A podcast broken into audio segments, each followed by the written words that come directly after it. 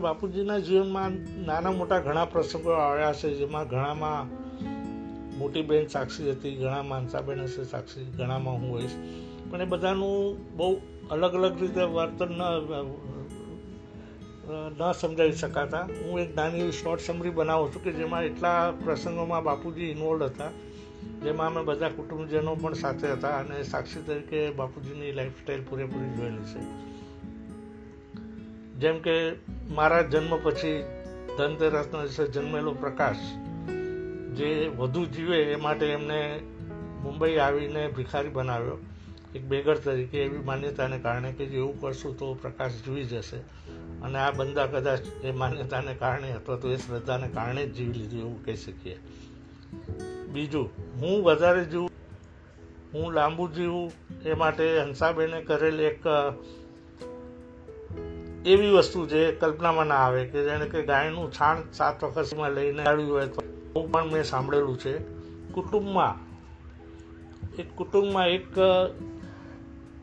દીકરાને જીવાડવા માટેની કેટલી બધી તાલાવેલી અને કેટલી બધી ઈચ્છા શક્તિ હશે એ વિચારો કે એ કુટુંબ ભાવના કેવી મહાન હશે એ ટાઈમમાં એ સિવાય બાપુજીની જિંદગીમાં જો બીજા પ્રસંગો જોયા હોય મેં બધા ભાઈ બહેનોના લગ્ન મારા લગ્ન કરતી વખતે અને કરતા પહેલાંની એમની જે મથામણ હતી, જે તકલીફ હતી.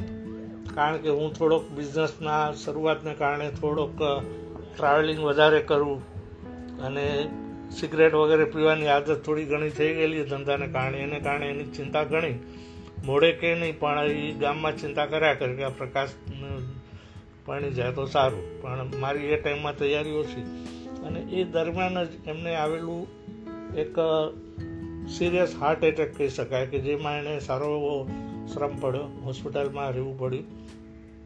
અને એને જ્યારે હોસ્પિટલમાંથી આવ્યા પછી એમની ચિંતા ઘણી વધી ગઈ કે આ પ્રકાશ હવે ભણી જાય તો સારું.